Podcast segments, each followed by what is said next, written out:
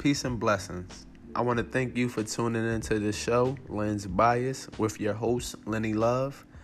This is a show where we talk about any and everything going on within our culture, our lives, and our minds.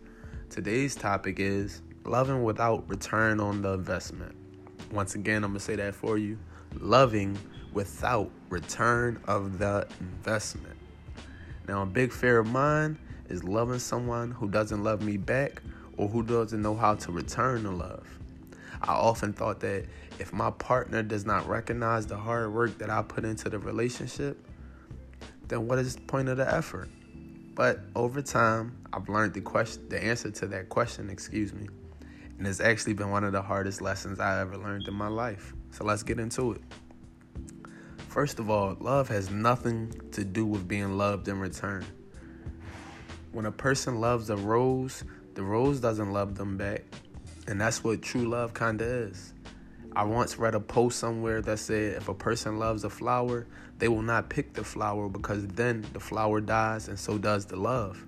But when you truly love that flower, the person will appreciate it, care for it, help it grow without expecting anything in return. And that's how real love works. A person cannot put expectations on love because love is so unpredictable. Oftentimes we love because, but I believe love is when you love despite. You truly love someone despite things that you may not like or despite some of their faults. Sort of how you love children. We love children knowing that they can't give us anything in return except for love. We love them despite the headaches that they give us, you know?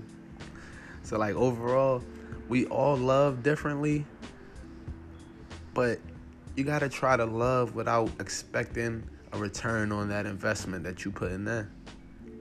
Yes, it could lead to heartbreak or feelings of things being unfair, but when has life or love ever been fair? That's just not how it works. And remember, the tough things you go through will help you grow. So, I want to finish this by saying whether it be today, tomorrow, whenever in your life, Look at the people around you that you love or the ones that say they love you. Do you love them because the things they do for you? Do you love them because how they make you feel? That's not love. In my humble opinion, it's not real love. Because when you love somebody, you love them even when you hate them. You love them when they work your last nerves. You love them when you think you don't love them. Appreciate you listening. Peace.